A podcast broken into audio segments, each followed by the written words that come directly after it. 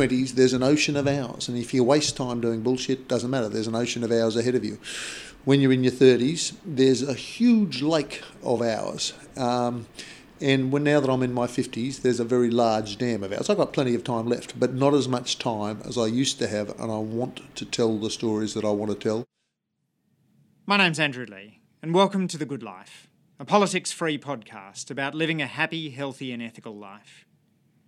In this podcast, we seek out wise men and women who have lessons to teach us about living life to the full, with humour, pleasure, meaning, and love. We'll chat with musicians and athletes, CEOs and carers about making the most of this one precious life. If you like this podcast, please take a moment to tell your friends or rate us on Apple Podcasts. Now, sit back and enjoy the conversation. Peter FitzSimons sometimes seems to have it all. A former Wallaby who played seven tests at Lock for Australia, he's worked as a breakfast radio host, has a regular newspaper column, speaks four languages, heads the Australian Republican movement, and is a popular after dinner speaker. But with 32 books to his name, Peter is best known as Australia's best selling non fiction writer. He's written biographies of Douglas Mawson, Ned Kelly, Kim Beazley, Nick Farr Jones, John Eales, Nancy Wake, Steve Waugh, Charles Kingsford Smith, and Les Darcy. His books also include Tobruk, Kokoda, Batavia, Eureka, Gallipoli, Fromelles and Pozières, and Victory at Villers Bretonneux. On a more personal note, he's written a book about his childhood, A Simpler Time, and a diet book, The Great Aussie Bloke Slim Down. Peter, welcome to the podcast. Andrew, that's a very interesting intro. Thank you.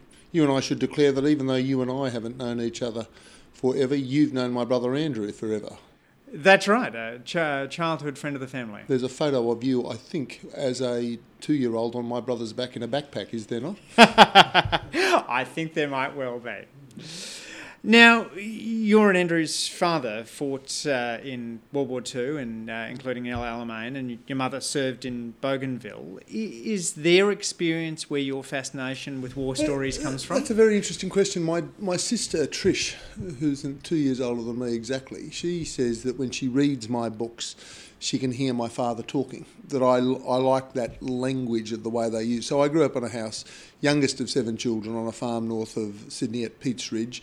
And I always say mum and dad grew oranges, lemons, tomatoes, and children, of which I was the youngest and, and longest. I mean, the family gag is I was so long when I was born. Mum says I was born on the 27th, the 28th, and the 29th of June, 1961. and my parents were, dad was 45, 46 when I was born, mum was 41, about 42. And they, when I was at school, they were the age of my friends' grandparents. So I throw to that generation. And when I'm talking now to 95 year olds and 100 year old people, I feel strong. I feel like I know you. I understand where you're from, what you're about, and I feel very comfortable talking to older people. I was always very comfortable and still am talking to World War II veterans. And I always say my breakthrough book in terms of military stuff every book that I do, I, I, have a bit of a commercial imperative. Okay, writing books is hard yakka. I absolutely love it, but I want a commercial return. I'm guided. You know, will this sell and sell well? The only exception to that was my book on Nancy Wake, the war heroine, where I looked at it and I thought, well, look, it's just not going to sell but I don't care. It will please the spirit of my late parents, both of whom served in the Second World War. So I embarked writing this biography of this 91 year old woman, an extraordinary woman. Mm. And I thought it would sell five or 10,000. It's since sold 200,000. And it was the first clue I had, and my publisher had, that there was a hunger for Australian stories told in the Australian vernacular as if around the Australian campfire about Australians, and as opposed to sort of warmed over English stories or American stories or whatever. But really, and I, I take a bit of flack here and there. I don't particularly mind of my Australianisms, my colloquialisms, the way I tell it. I mean, my wife always chips me about a particular line that I had in my biography of Kim Beazley, and it was the opener of chapter four, and the opening line was Parliament House, you little bar Uti. And that's an Australian vernacular, of course, but that was the approach. I mean, sort of, that was Kim. Well, you'd know Kim Beazley very well. Mm. I mean, that was his his zest, you know, Parliament House, you bloody beauty, and she chips me to say that is way too ocker, way too uh, over the top. But I stand, stand behind it. I mean, I I um, and I, I stray I stray into that Australian vernacular perhaps sometimes too much. I got a really good review of my Burke and Wills book in the Australian on Saturday. However, the reviewer did take out of you know did take one line and said you know sometimes he goes too far. And at one point, the people that were going out after Burke and Wills to to find them ran out of water, and I wrote, uh, you know, it was time. They had to take the piss.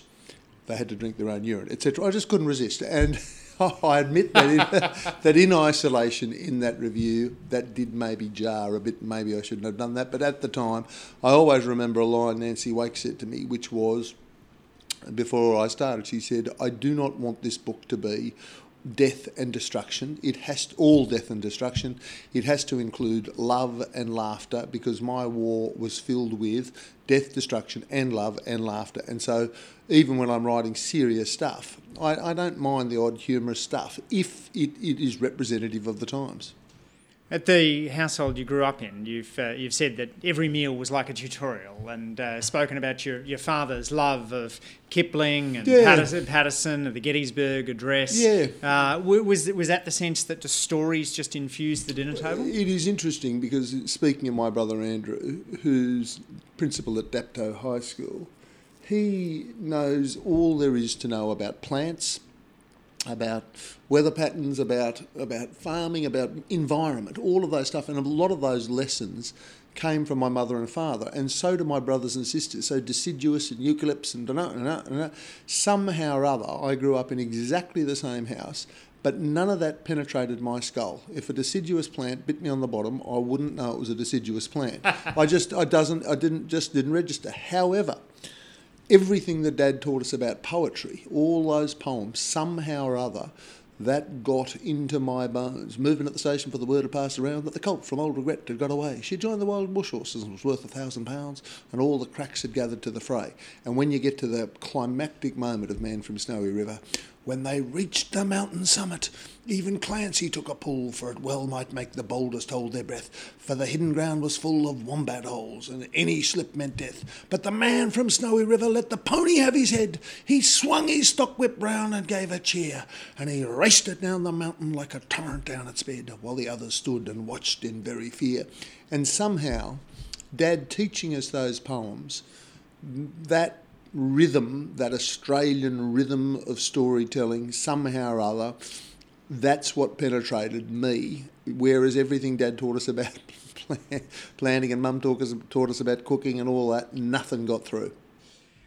And your parents had this uh, extraordinary love for one another. Uh, I think one of my favourite bits in the simplest time, simpler time is where you talk about uh, him greeting the news that she would marry him with a, a letter containing the word wacko. Yes. Uh, and her saying that uh, of the move from uh, relative luxury in Wahroonga to more of a uh, Spartan life in Peats Ridge, that she would have lived with your dad yep. in a cave. She always said to that uh, that I would have lived with your father in a cave, and the family, the most cherished family story of all that is when Mum was dying, and you and I are speaking on the day after the euthanasia bill has passed the upper house in Victoria. And I think most people who've nursed a dying parent would be on the side of euthanasia if you see them spiral down over a long time. But anyway, Mum died on the 5th of July 1994, and with two days to go, in her last hours of being compass being able to speak. My sisters helped her to the bathroom, and Mum was high on morphine. And Mum said to my sister, uh, "Is there anything? Is there anything you want to ask me?" And my sister Kathy said, "Mum, what's the best thing that's happened in your life?" And Mum said, "Huh." Mum, what's the best thing that's happened in your life? And Mum thinking, hmm, sex with your father. and it, it is a fabulous, it was a fabulous response because it was the first time in her life to us children, she'd acknowledged that there had been sex with the father, with our father. You know, she was a she was a, a Wahroonga woman of the 1920s. One did not discuss sexuality, and I've told the story many times, but an absolutely true story. At one point, I said to Mum, "What? How did how did you and Dad sort out Santa Claus? What, what you know, you had six, seven of us in the house. I lost a brother." um, before I was born, so six in the house at any one time. But, you know, how did you do Santa Claus? And Mum would not acknowledge to me that Santa Claus was not real, was scarified by the question. And, and it did not matter to her that at that time I was already old enough, I kid you not, to have been sent from the field against the All Blacks for violence. You know, I was 29 years old when I asked her that question, and she wouldn't acknowledge it. And so she was like that. She wanted the fantasy world to continue. But the on the on the issue of sexuality, very very conservative. But what a fabulous thing that at the end of, of her life, having been married to Dad from 1948 till when he died in 1992, dot three carry one subtract two, 44 years that you, on your dying breath, could say, That was the best thing of my life, making love to my husband. Jeez, we, we cherish that. And my Auntie Mary, 90 years old, does not cherish that. She, she, she, she, was, she was appalled and said, My sister never would have said such a thing. And we said, Yes, she did, Auntie Mary, and we are very proud of it. So, uh, amidst the seven children, the loss of your uh, your, your, your, younger brother, uh, the burnt toast, uh, the uh, the battle with depression that your father mm. went through. Um, you've said that the greatest thing that your parents were able to do was to make each child feel as though yes. they were loved more than any other child. Yeah. How did they do that? That's very interesting. It's a really interesting question, and I think you know people are kind to say that I'm a good family man, and I, I think I am a fairly good family man. But I tell you what, I always measure myself against. I've always measured the parenting I have given to our three children against the parenting I received, and I do not get close. I mean, and all my brothers and sisters feel the same. We look, we talk now about how extraordinary our parents were. We never saw them argue. They put their head on the pillow where we were 365 nights a year. They were totally devoted to us. They were so wise in their counsel, and I did feel like when Mum, I mentioned Mum being with Mum, you know, with all my brothers and sisters, but Mum had a conversation just not long before she died, and she said something to me along the lines as she said, I feel, Pete, that you'll need me more than any of any of the children. I don't know. I don't know why she said that, and I often think about her saying that, and I think she was right that I really miss her, but I miss Dad too. And it, there was never any sense of, even though there were six of us, of them lacking time for us, you know, and they always had time. And I, again, I think I, I I try to, I'll go from here to my son's place in Marrickville and have a chat in the sun, another cup of tea, and, you know, we'll, we'll sort a few things through. But I suppose at the end of that, I've got to be, um, I've got to finish a column and I've got to speak at the yacht squadron tonight, and I will, I'll be with him for a couple of hours. But I, I would hope that he will say the same of me, that I always have time for him, because I've always tried to make time, but but it we had this blessed childhood. You you remember the issue leading into the Royal Commission into Child Abuse that it was led in part by Joanne McCarthy, a very powerful journalist from the Newcastle Herald, and she. Before that got, got started, she asked me to go up to the Newcastle Workers Club one Sunday morning and speak about uh, why we there should be an inquiry into sexual abuse. And I, I you know, because I'd written a fair bit about it. Anyway, I turned up and there were seven people on stage, and the six men before me. Oh God! They gave the details of the abuse that they had suffered for years and years, and I just sat there and I and I when I stood up and I said, look, you know, I, I do think we should. The line that I used was, you know, for evil, Edmund Burke's line that the only thing that for evil to triumph is for good men to do nothing, and we, hearing these stories, we must do what we can to make it happen. Make make it happen, and so it did. But listening to those stories, I always thought that I was blessed to have the parents that I did, to have the upbringing that I did, but listening to the shocking abuse that they had had. And you hear so much of it around and about, and the poverty and lack of education and beatings and sexual abuse.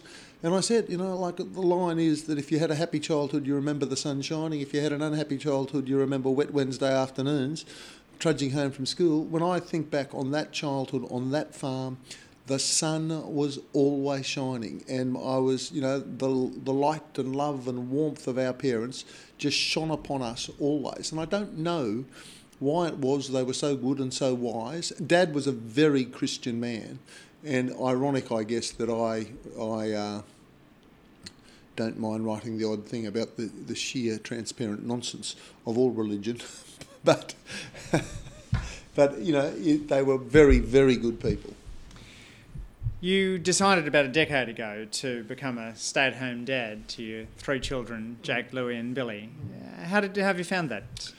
Uh, best personal decision I've ever made. So I was doing Mike and Fitz with Mike Carlton. Funnily enough, you and I are talking. I'm at the end. If I'm a bit jaded, I'm at the end of a 12-day tour uh, around the country promoting my book on Burke and Wills, and part of it was to go into Five Double A with David Penberthy, uh, breakfast with his partner Wilco. And you know, so I just I riffed with them for thirty minutes. You know, open microphones, bang, coming up after the break, we do this, and what about that? And I reminder, I used to just love that with Carlton, and we started out. For, we started out ten points behind Alan Jones, uh, who was on your former coach, my former coach, um, and and we ended up five points behind him, and I loved it. But it was it was so totally exhausting. And then Lisa Lisa started the Today Show, 23rd of May 2007, and one of our children started to wobble uh, shortly after both of us were out of the house. So we did everything we could to sort it. We'd had, you know, we had somebody coming in at four o'clock in the morning to get the kids up and get them to school to sort everything out. But we'd be home as soon as we could. But the truth of it was we were exhausted, and I, when he was wobbling, I ended up at the end of 2007, I wrote a resignation letter to 2UE which said, look, we have discovered that a family can cope with two parents out of bed at, at 3 a.m., but they cannot prosper. And so when I look back upon that, that was a real because he he sorted himself out very quickly thereafter, and it wasn't remotely his fault; it was our fault. And I think most of the most of the times when you know that sort of stuff, when you look at your kids wobbling, it's often you know, what are we doing? What are we doing wrong? And not that, not that you know, like you have a, a dear friend of mine is is a fantastic father with his fantastic wife and parents, and they've got a child that's you know has really gone all over the road. And it sometimes it does happen with a bolt of lightning, but in terms of my experience there, that was a really good decision to walk away from that not to be perpetually tired, perpetually grouchy, but to have the energy to put in to, to him. How do you go about trying to teach resilience to your children? That uh, that sort of Kipling notion of meeting triumph and disaster just the same. Mm, if you can keep your head when all about you are losing theirs, if you can trust yourself when all men doubt you, and blame take that down to two. If you can meet with triumph and disaster and treat those two impostors just the same, yours is the world and everything that's in it, and what is more, you will be a man, my son. I missed out a couple of lines there, but anyway, um, again, taught to me by dad. Again, a very interesting question. I I don't know, and I don't know that I have. You know, like it's it's resilience. I look at sometimes. I mean, again, Lisa has, as you will have noted, perhaps in the media, has you know changed stations recently, and the and the the the pressure that goes with that. And I suppose you know I've lived a little fair chunks of my life under a book deadline. Anytime I look up, there's a book deadline coming my way, um, and columns and all that. And I love that life. I absolutely love it. You know, I, I, I, I have I fill a role as pro chancellor at Sydney University, and one of my stump speeches that I say when I graduate engineers and doctors and lawyers in the Great Hall at Sydney University is I say, look, this is a great day for you, and I appreciate that, and well done, fantastic. But well, I have two things I say. One is, and all of all of you up the front that I've just given university medals to, and doctorates and master's degrees, fantastic, congratulations. But you're not my people. My people are you poor bastards up the back who've scraped through on the hairs of your chinny chin chin. That was me. Second year arts was the toughest three years of my life. But I got there. but I say, but the thing I say was that the you'll know you're in the right job or the wrong job by the clock on the wall. If you look to the clock on the wall and you're wanting to speed up so you can go home, you want Tuesday to be Friday so you can go home, August you want it to be December so you go home, you're in the wrong gig. You'll know you're in the right career when you look to the clock on the wall and you're wanting it to slow down because you want more time, more energy to go into the work you're doing. And again, I have been really blessed that at the age of 26, on the 30th of May 1987, 6, I was published in the Sydney Morning Herald. Top of the back page, story on rugby. My life changed, and I've never really wanted to do anything else. I wanted to do other things, but the Herald, I've been with the Herald now for 30 years, and you know, hopefully I'll get 40 years up. I don't know, but writing and that life of writing and broadcasting and doing books I don't, I don't, nothing, I, I don't know that anything could get close to the pleasure I get out of it. And in terms of your question of the resilience required, things do go wrong. You do have days where you just, you know, God, you know, I mean, you and I are talking for 45 minutes. When I turn on my phone shortly, the there will be 25 emails, and I'm sure you live that life too, and you can't keep up. But the resilience, again, I think I learnt from my father, which was when you were going through tough times, Dad's great line was, It will pass. And so it does. And I try the best I can to pass that on to my kids. One of the interesting things the decisions you've made in the last decade uh, reminds me of something that the Stoic philosophers used to do. They used to have a, a habit of putting on unfashionable garb and going out into the public square in order that they not be worried by uh, little li- little criticisms that came at them from others. Um, That's a very interesting. Is that true? The Stoic philosophers would make dickheads of themselves by wearing bandanas or the like. Is that is that? You've worked out where I'm going. But is that right? So, is that right? I like that. Yes, and the the, no, the notion being that uh, if you're going to do big things, you need to be ready for criticisms. If you're too worried about what others think of you, then you, do, you don't strive, strive for uh, for greatness. Mm. Um, your choice of the uh, of the red bandana uh, seems seems to have a little of that flavour, and, and is indeed uh, inspired by a uh, French rugby coach. I understand. Yeah, it's a very that's a very interesting story. I like that story. I mean, I, it surprises even me. I don't quite know why I do it particularly, but I know all I know is that I don't mind the flack, and we were yes the seeds of it when I was playing rugby in France, which was a really formative period of my life. I mean, just wonderful four years. Living right in the heart of France by the village of Donzenac, surrounded by wonderful French people. There are two women there still who are like my sisters, and they call me their brother, mon frère, and they am mes sœurs and you know their kids and my kids exchange bedrips. They come and stay, and my kids go there. Um, but there was a rugby coach by the name of Daniel Herrero, who was the coach of Toulon. And I just used to look at him. I didn't know him particularly well, but he was a well known figure in French rugby. And he had huge bushy hair and a huge bushy beard and he had a red thing, just a band, not a bandana, but just a, like a red straight band around the front of his head to keep his unruly hair down. And he had braces, and he was sort of was colourful. And I used to look at him, and I didn't never, I never thought to myself, "Geez, you know, I want to look like that when I'm that age." But it just somehow. Um, that it, spoke to me. Somehow planted seeds that 2007, which is to say uh, 20 years later, when I was in Cuba with my wife and kids, my eldest Jake picked out a bandana uh, down at the bazaar in Havana Harbour and said, Dad, I think you'd look good in that. And I said, I looked and I put it on. He taught me how to tie it and I put it on. And um, he said, Dad, that looks great. And Louis, our second, said, Dad, you look really good. And daughter said, Daddy, that looks really good. And then the, the German judge, the toughest judge of the lot, my wife, looked and said, Darling, that is just you. And I looked, I said, Geez, I think that's, that, that, that does look good. And as I use, I use this line many times, but it's the truth, I appreciate that we are the only five that think so. But I don't care. And the point of it is, you know, there actually is a reason for to wear a bandana if you're a bald man. Um, and that is that when I play when I play tennis, it keeps the sun off my pate. It soaks up the perspiration. When it's a cold night, when I'm coming out of basketball um, on late on a Wednesday night, it keeps my head warm. It it does everything that hair used to do. Um, Andrew Denton says it makes me look like a prisoner on, on day leave from Long Bay, trying to go straight, but don't try me. And I think there's truth in that. I tell the story that when once, maybe two, three years ago, I'd come out of Crow's Nest Basketball Centre at about 11.30 at night a late game on my own, and there was a gaggle of boys, 17 or 18 year olds, you know, a bus stop nearby as I walked to my car. And they saw me, and there was a bit of a rumble, rumble, rumble, rumble. I thought to myself, first of all, I thought, geez, there's six or seven of them, and I'm on my own. And on the other hand, I thought, hang on, I've been sent off against the All Blacks for violence. I'm wearing a bandana. I look like a prisoner on day leave from Long Bay, but don't push me. So I walked towards them and said, Is there a problem, boys? And they looked at me.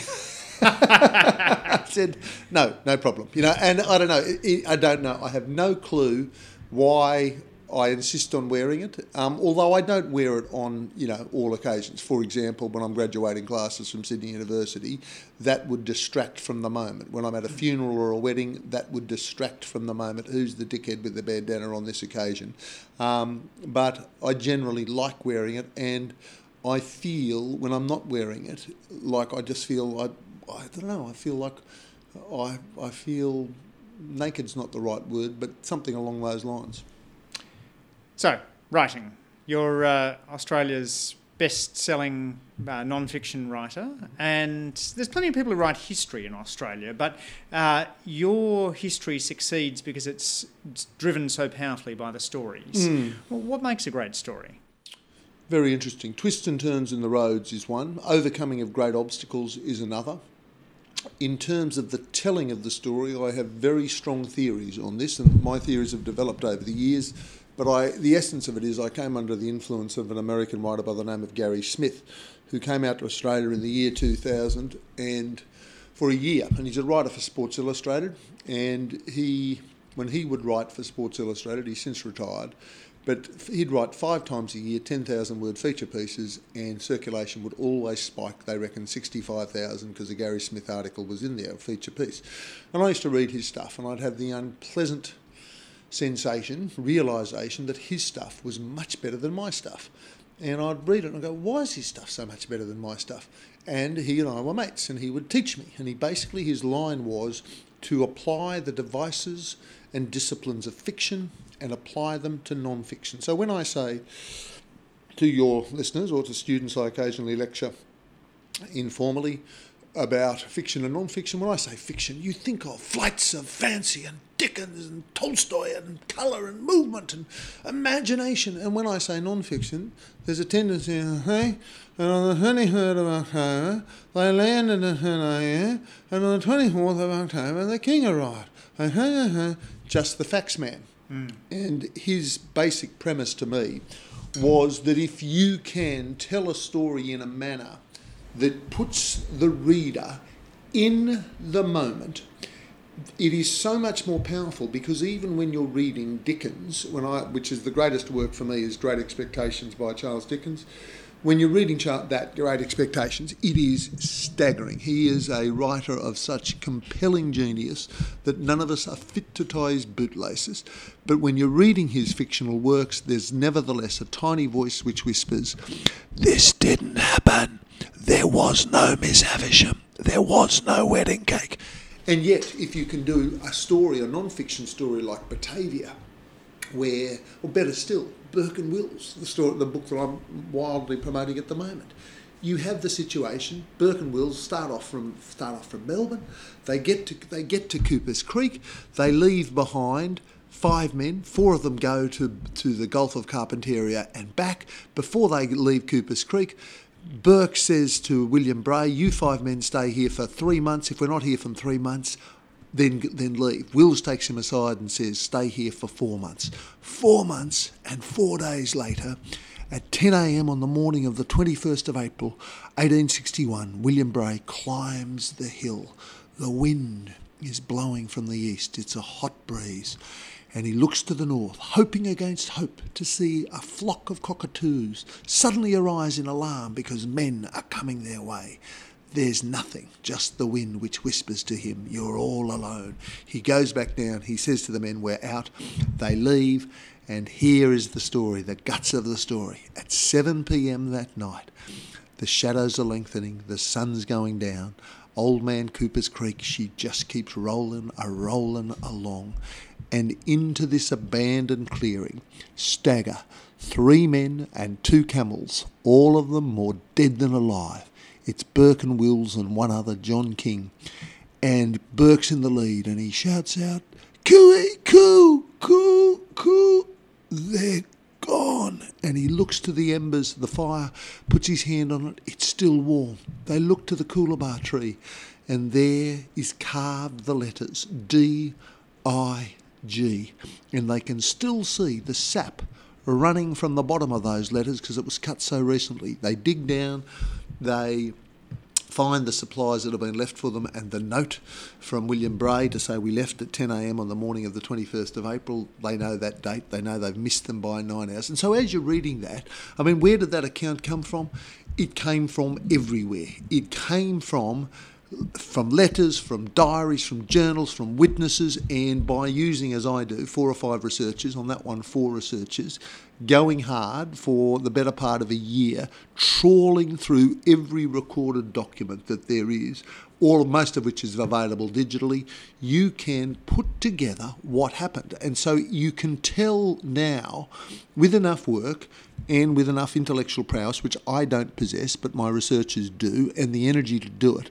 I'm far more the craft of the storyteller, but you can actually reconstitute whole conversations and put it all together and then back it up with 2,000 footnotes. And there, if you do it right, you get a big voice which says, oh, Andrew, I can't believe this happened. But it did happen. That footnote points to an original document, diary, journal, letter, article in a newspaper. And what a lot of people don't appreciate is how in the in the modern age of the internet, the facility with digital digital research, how quickly, how powerful it is.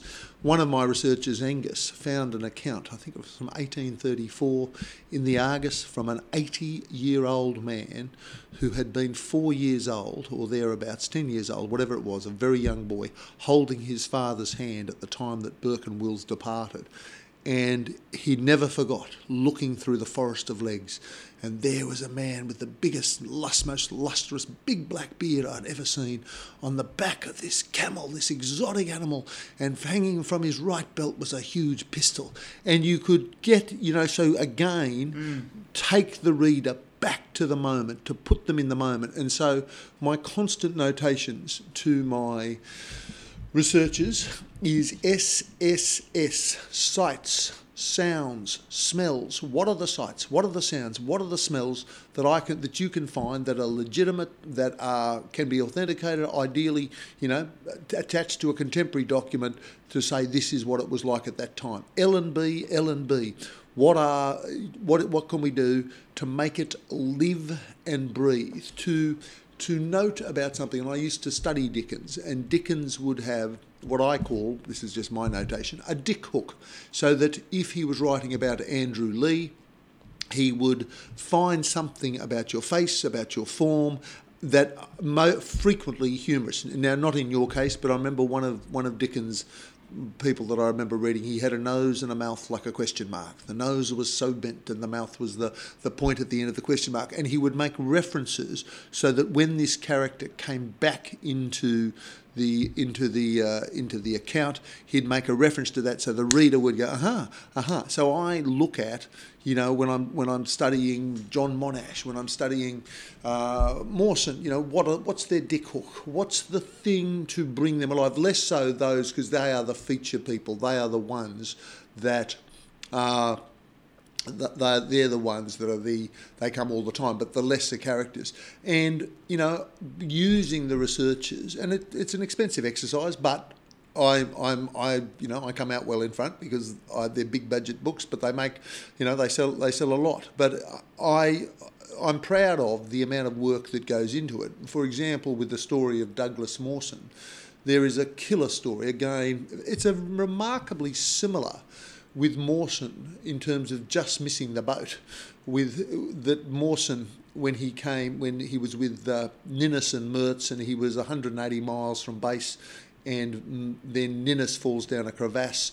Mertz dies, and he's on his own, and he's got to make his way back to Mawson's hut, and he comes over the lip of the hill to see just in time to see the ship departing and he looks down, and there are the four men that have been left behind to last the winter on the one in a hundred chance he's still alive. And there's a fabulous account, I wanted it to be true, that as Mawson comes down the slopes, and I've been there, you know, uh, and they the four men look up to see this speck coming down the slope. He stumbles down towards them, they rush up towards him, and there is this before them, this extraordinary frozen figure with this bushy beard and wild man from Borneo, frozen wild man from Borneo, and one of them says to him, Which one are you? Killer line, killer line, but it never happened. Because when I when I look for it, you know, I go I say to my researchers, you know, well, we've got to keep digging back, mm, back, mm. back, back. And that line showed up in an account from memory, 19 34 37, but it's in no contemporary account whatsoever. You know, I, I think, I can't remember who the writer was who invented it or put it in wherever when it first showed up, but it bloody well didn't happen. And I'm careful on that. And so when, when for example, again, I've had, I've had I've had uh, good review. I've had great reviews. I've had very ordinary reviews, and not. A, I've had a few attacking reviews. These days, I don't read them. I don't. Uh, un, well, if they're a very good review, I say I got a great review in the Australian the other day, so I read that. But but one, one when uh, I basically I don't read bad reviews because I don't want to lose a day of my time mm. thrashing thrashing my way through it. But there was a there was one of my Ned Kelly book was reviewed by the Times of London, and my publisher was very pleased that the Times of London would deign to review one of my books. Sent me the review, and I thought, oh, this will be good. And you know, the the opening line was something like, you know strained, strained prose, flamboyant colloquialism. Oh, geez, a bad review, bad review. And I said, oh, I, won't read it. But just before I flicked it off, one breakout quote hit me in the eyes that I've never forgotten. And the Times of London said, "This is how an historian would write if he was on ecstasy." but but the but the one the, the review that I treasure that uh, that points to the illustrates the point I'm trying to make. I gave an account of Ned Kelly, and there was a fellow I can't remember his name, lovely man, historian, That gave a review in The Age, and his opening line about my book on Ned Kelly was This book has more emotional resonance than Peter Carey's book on the Kelly Gang, which, just, you know, given that book won the Booker Prize, I'll go with that. But he went on, he said something like, with one caveat. And that caveat, the, my words, not his, FitzSimons makes shit up. And that was, and he gave an account, he gave an account of the, the Stringy Bark Creek where Ned Kelly, at the head of the Kelly gang, bursts from deep cover, gun, pointing the gun at two constables, says, Hands in the air, throw down your weapons. One of the constables throws down his teaspoon, which is the only weapon he had. Constable Lonigan goes for his gun, and Ned Kelly, from 40 yards away, best shot south of the Murray, shoots, hits him in the eye, kills him, looks down upon him and realises this is Constable Lonigan, who five years earlier, Ned had taken on five policemen, fought them for 30 minutes, and the only way they could subdue Ned was for Constable Lonigan to pull down his pants and grab him by the testicles and hold on. And in my account, re- recounted by the reviewer, he said, fabulous account. Ned looks down upon him and says, uh, realises this is Constable Lonigan and that that he'd had pain in his testicles every day for the last five years, but it doesn't hurt anymore now that he's killed him. And the reviewer said, "Fantastic account. I was right there. It was so colourful, so wonderful. How extraordinary." Sadly, there is no uh, factual uh, evidence for it. yes, uh, may I just point out that if you go to page five of the Argus, top right hand corner, August the 3rd, 1880, in the second last interview that Ned Kelly ever gave, he said, and he recounted, you know, Lonergan grabbed me in the in the most cruel and disgusting manner, and I had pain there every day until the day that I killed him. You know, and the and the reviewer was so apologetic. Said, I said, listen, it's fine. You've given me the best review I've ever had in my life but if you could just, you know, correct the record, and he did, and it was fine.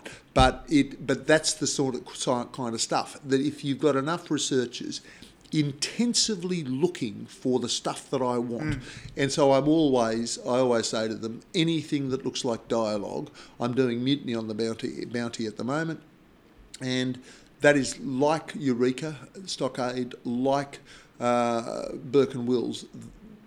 Bounty is fantastic because it's it was so absorbing to the people at the time that they anybody who had anything to do with it wrote it down was in the diary was in the letter. Those diaries and those letters were kept. And in all three of those cases I've mentioned bless their cotton socks they had court cases court martials and they've kept the record. Batavia was the other one. I'll never work on a better pure story than Batavia the shipwreck of the Batavia off the coast of Western Australia.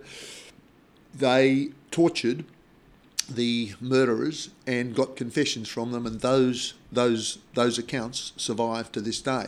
And again, I tell the story. I mean, I've, I've always said Batavia is the best story I've ever worked on. And when I went to Holland, the the primary source for the story of the Batavia is uh, Pelsart's journal. So Admiral Francisco Pelsart was the admiral of the fleet that's on the Batavia when it hits the reefs off the coast of Western Australia and he writes a lot of it down, and the, and the, the testimony, it's all there. So I went to The Hague in, south of Amsterdam, and my researchers had lined it up. I mean, they put all their energy into it. I said, I don't, I, I, I want my time going into writing. I don't want to organise what time, just tell me when. And so they'd done, they'd done it all. You know, Mr. FitzSimons will arrive, blah, blah. So I arrive, soon enough, somebody greets me, takes me to this room, and this old guy brings for me Pelsart's journal.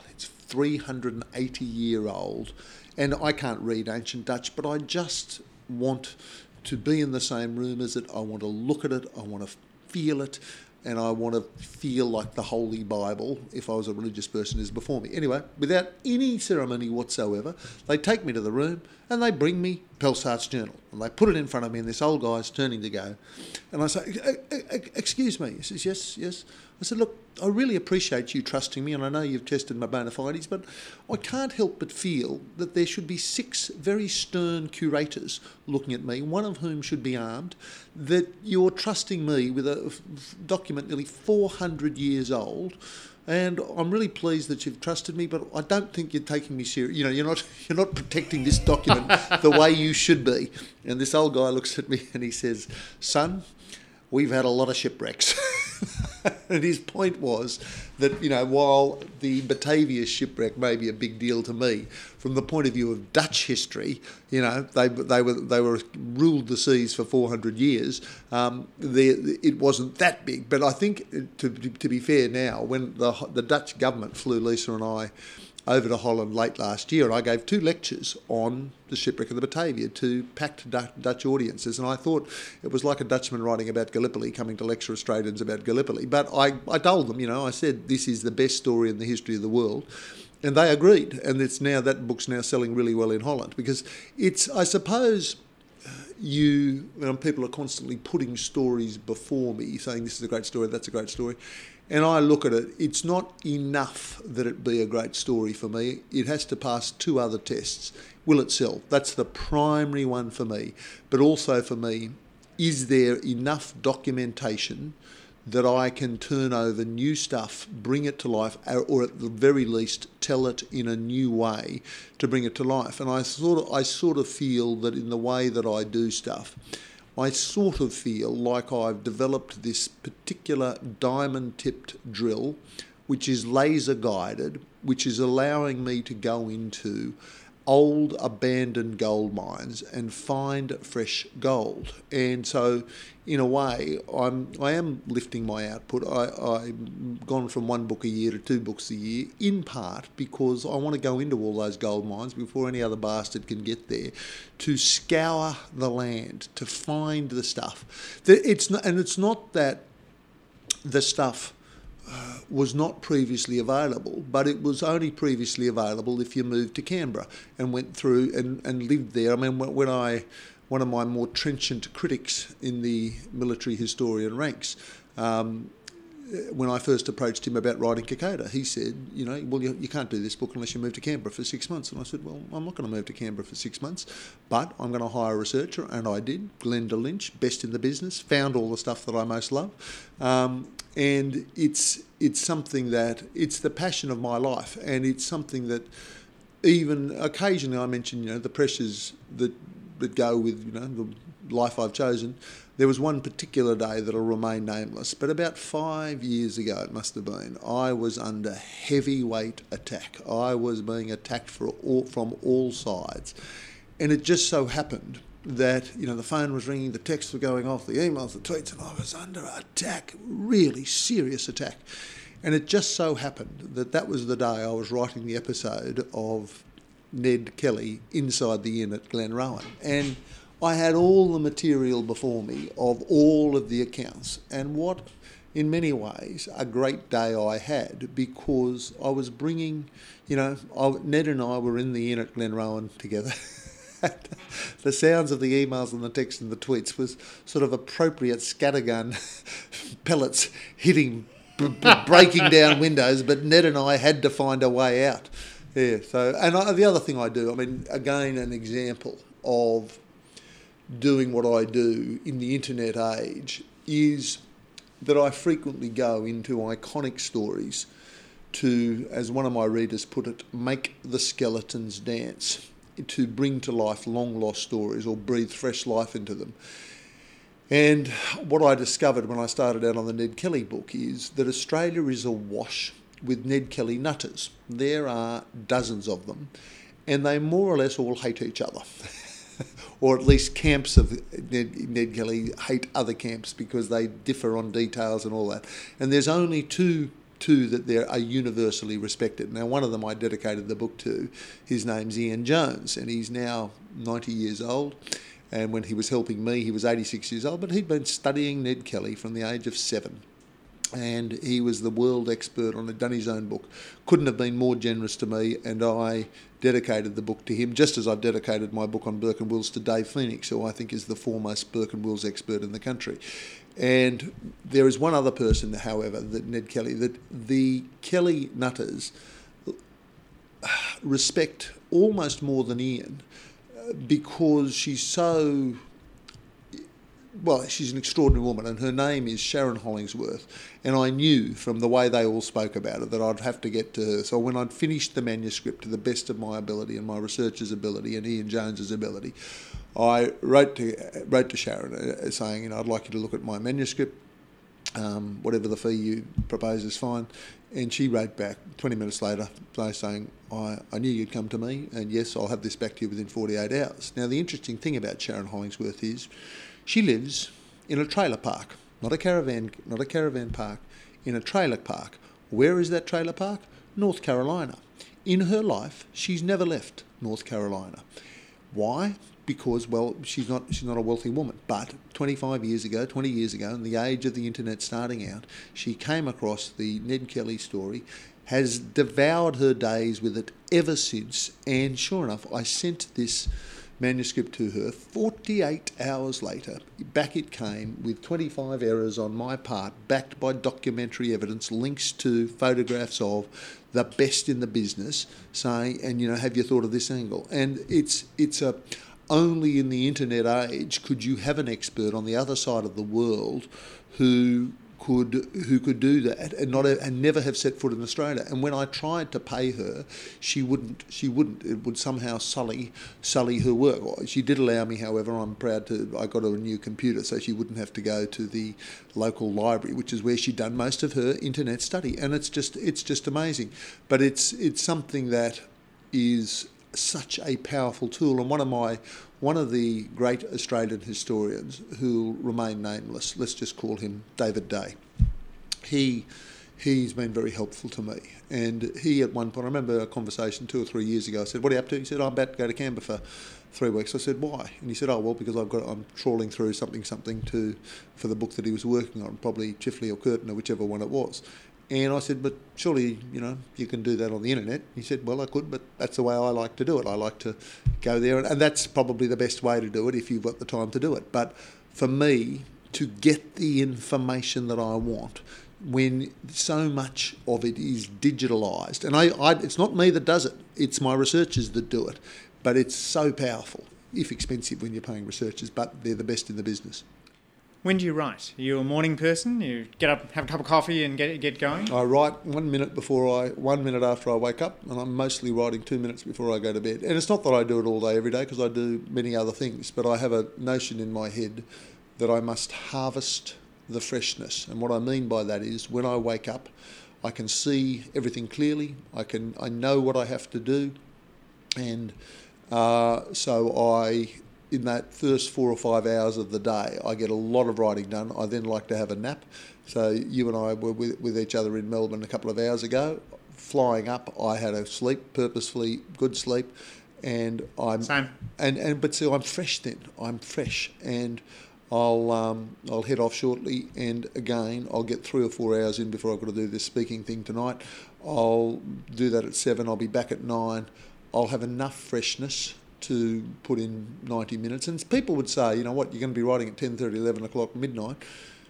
Geez, you work hard. And the point is, it doesn't feel like working hard because it feels like you bloody beauty, I've got two or three hours free that I can do this. And I do a lot of my writing in a local cafe. So there's a cafe, Alicia and I live on the lower North Shore, and somehow or other, um, four or five years ago, I fell into the practice of this particular cafe, this particular corner table, and I'm frequently there at 20 past six in the morning. There's a gym next door that I go into for 45 minutes in the morning, and I frequently leave at 2 pm, can go home, have a nap, and start again. But somehow or other, when I'm in that corner table, I can see things clearly, I know what I'm doing, and it feels like there was a you, you probably given that you're you must be 40 what are you 45 45 you will remember Padraic P. McGuinness who was a famous writer for the Herald. And when I joined the Herald he was this huge man old man with a big bushy beard and a very smelly cigar.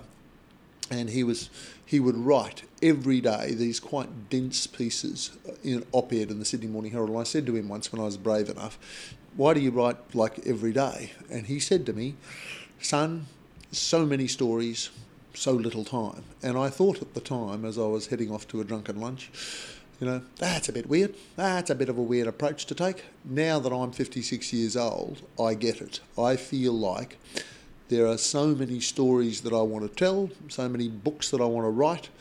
And it's not that I, I'm running out of time, but I do love the not only the songs of Bob Dylan, but the poetry of Bob Dylan. And there's one particular poem, and a line out of that poem, he talks about this ocean of hours, I'm all the time drinking.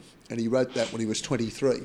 And I recognise in that that when you're in your 20s, there's an ocean of hours. And if you waste time doing bullshit, doesn't matter. There's an ocean of hours ahead of you. When you're in your 30s, there's a huge lake of hours. Um, and when now that I'm in my 50s, there's a very large dam of hours. I've got plenty of time left, but not as much time as I used to have, and I want to tell the stories that I want to tell. And one of the things you you asked me about, you know, my decision in 2007 to be a stay-at-home father uh, instead of doing breakfast radio, that was the second best personal decision I've taken. The best personal decision I've taken was three and a half years ago, stopping drinking and because I loved the grog. And strange, given how much I loved it and given how much I drank, very odd that I did not prove to be an alcoholic. Be- well, at least not an alcoholic in the sense of needing it, you know, that having that sort of shaking need to drink, because I stopped drinking 14th of September 2014. And best decision I've ever taken, because I haven't missed it a single day since. And again, earlier this year in January, Libby, my research, one of my researchers, and I were on the Birdsville track in a four wheel drive on the trail of Burke and Wills, and we blew a tyre at 90 kilometres an hour, swerved all over the road. I stopped it, crossed, you know, and it was a huge Toyota Land Cruiser. How do you get the thing off the back, you know, in this appalling 45 degree heat, January heat? in the end, I was reduced to the worst thing an Australian male can do. I had to get out the instruction manual and I had to go through it very carefully and work it out. And those bloody Toyota four wheel drives, because you may know there's a there's a thing that you get out from behind the seat and it's got this tiny like key on the end of it and you have to thread it above the number plate and put it in and put it in the thing and wind it down. Anyway, 90 minutes later, I succeeded in getting the tyre down, changing the tyre, starting the engine, proceeding. Libby was relieved. I was beside myself with relief. And she said, I've got two beers here. Would you like one? You know, they were icy cold beers. And I said, No, that's not right, I don't drink. And it was about an hour later, I just I was driving along and I thought, Jesus, that's weird that a man who drank as much as I did should be offered a beer after being the momentary hero of the day in saving saving the show, getting the show back on the road. And it didn't even occur to me to drink. How did that happen? And mm. again, I say it's the best decision I've ever made because it's improved everything from my productivity to my marriage to my fathering to everything I do. I'm I can think so much more clearly, um, and so much more. I'm so much more productive. What's a good day in terms of output? Well, that's not a bad segue because there's a guy called Jeffrey Bernard who was famous. He was a famous. I'm never sure, quite sure what a dyspeptic is. You're more educated than me. You'll probably recognise. He's dyspeptic, a severe alcoholic, I think. He was a dyspeptic. He was a writer in England, and he in '91 he came out to Australia, courtesy of Fairfax, and John Alexander, the then editor in chief, said, "Look after." This 75 year old alcoholic. He's so brilliant. He'll write for us at the Herald you look after him for the next 10 days, go where he goes. And I did. And I was always pulling him out of the bourbon and beefsteak and, you know, taking him to lunch and dinners and so forth. And he was always pissed as a newt. But something he said to me, he said, he said, I start every day six gins shy of feeling normal. And when I get the six gins into me, I feel normal, but then there's a slow leak. And when I, uh, when I, I need to keep filling up all day long. Well, I start every day eight to 10 hours of flat out writing, shy of feeling like I've had a good day. And when I get the eight to 10 hours writing in, I feel good. If I get 10 to 12, I feel great some days, and particularly, you know, I, if I get 14 hours in, it's fantastic. But the best of all is flying to London because on that 22 hour flight, I can, I can really do 17 hours of concentrated work and I don't know why I can concentrate so well at that height with maybe no internet. I don't know, but I can just every hour seems like it's worth three hours because by the time I land in London, the first thing I do is make sure I save all the work I've got, send it to myself on the net to preserve it because 17 hours on a flight to London is a good week and a half's work back in Australia. So, how many words would you be writing a day? If I'm focused, five, six thousand, I guess. So finally, uh, Peter, what advice would you give to your teenage self? That's a good question. I don't feel like I've made a lot of you know errors. You know, so like I mean, there's nothing. There's very few regrets that I have. I mean, basically, keep keep going. Don't worry so much about you know what's going to happen. You'll be all right, and I have been all right. I, I wrote a piece for the Herald a few years ago about Bob Dwyer, our Wallaby coach, uh, his great line was, Don't die wondering, don't die wondering. And there's only about three or four things that I really positively regret, and I listed them in the Herald. One was uh, in 2001, I was speaking in Invercargill in uh, southern tip of New Zealand at a dinner, and it was a Wednesday night, and my flight out was not till the Friday, so I had the whole Thursday. And I, I sat next to a helicopter pilot, and I said, What do you do? And he said, Oh, my job is I take helicopters up, and, what I do is I fly over Milford Sound up in the up in the high mountains, and I look for great uh, collections of uh, of snow, and then I drop sticks of dynamite in them to cause avalanches. I make sure there's nobody there. But he, what he said was, "Would you like to come up with me tomorrow?" and throw sticks of dynamite into into the mountains to cause avalanches. And I said, oh, "Geez, would I?" And I had to say no because I was right on deadline for Nancy Wake. I had to get that done. and I've always regretted it. And, and one other, just a quick one, I, I regret that the last serious game of rugby I played, I was picked for the World 15 to play against the All Blacks third test centenary game at Eden Park. And so I was on the bench, and seven minutes to go, Troy Coker goes down. I come on seven minutes to go in the deciding test match. The, the, the World 15 was losing by five points with six, seven minutes to go and about 40 metres out from their line, I, I, I, ripped the ball off one of the All Blacks. And I, instead of going the open side, I went the blind side. I go down the blind side and I'm through. And there are the backs looking up, the All Black backs, full back be, between me and the line. And I had this thought in my head this is the moment. I've always known this moment was going to come. It's time for a chip kick. a Stevie Mortimer chip kick I've earned the right to do this. I could do this, and maybe I could chip it over the fullback's head, regather, score the winning try. And then I thought, nah, too risky. so I hit the drop, dropped my shoulder into the fullback, went down, laid the ball back, and went out to our backs. Somebody dropped it. That was the end of the match.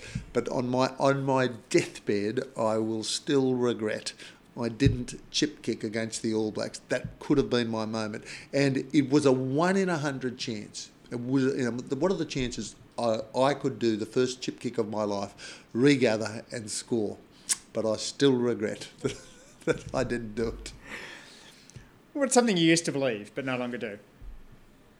I used to believe in God and Christianity and all of that stuff. I was absolutely certain about it. But then, look, you know, at the age of 15 or 16, you read Bertrand Russell, you later on you read Richard Dawkins, you think about it, and you realise that you know, I mean Christian people. Uh, I mean Lisa makes the point that many of my closest friends are very heavyweight Christians, and you know my father was a very heavyweight Christian, and and I don't. There's a there's a brand of Christianity which smells of pumpkin scones that I love. That is you know it's a really benign, warm, loving, embracing, kind belief system. But there's another brand of Christianity that is mean and and and exclusive and belittling of others that don't believe and all that. And I, I, I, detest that. And you know, so we've we've come through the whole same-sex marriage thing, and a lot of people say, you know, I, God said between man and a woman. Well, God didn't say that.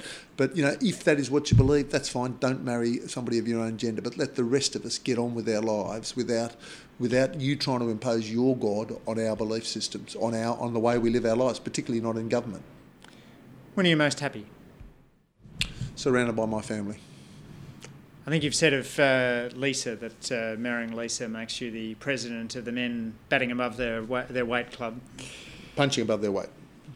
Long time president of Australian men punching well above our weight club. We just we've just celebrated 25 years of marriage. We renewed our nuptials. We didn't have a prenuptial agreement. We had a renuptial agreement, and we did it. It was great. What's the most important thing you do in your life to stay mentally and physically healthy? Uh, I've turned into a gym junkie. I've turned into somebody that, you know, I've turned into everything I used to despise as a young man. I've turned into a teetotaling, non smoking, gym junkie who believes in health and physical fitness, and I do I do it all. And so that's not the way I thought I'd be living in my fifties. But but a great friend of mine, Dave the dentist, pointed out to me that there are no fat seventy five year olds, and he pointed to a friend of ours, Kenny, and said, "Live like Kenny does. Look at Kenny." And Kenny's Kenny's the guy actually runs Gulliver's Travel, and he's he's he doesn't have an ounce of fat on him. And if I had to put money on a guy that'll cruise through the age of to the age of of, of 100, it'd be Kenny. And I want to be a dangerous 100 year old. Since there's no alcohol and you gave up sugar as well, I understand. Uh, do you have any guilty pleasures? Sugar. I have the guilty pleasures of I'm off sugar entirely, but I, whereas I never break on alcohol, I do break on sugar. So I, I do sneak the odd Kit Kat.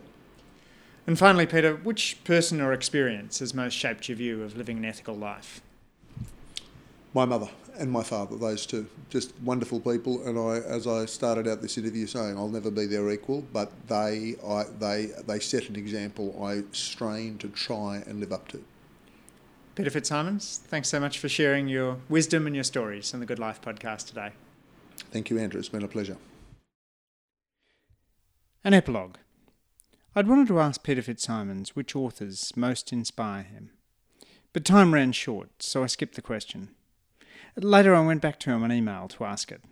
He replied with four names Charles Dickens, P.J. O'Rourke, Hunter S. Thompson, and Bob Dylan. Thanks for listening to this week's episode of The Good Life. We love getting feedback, so please leave us a rating or a comment on Apple Podcasts, formerly known as iTunes. Next week, I'll be back with another inspiring guest to discuss living a happier, healthier, and more ethical life.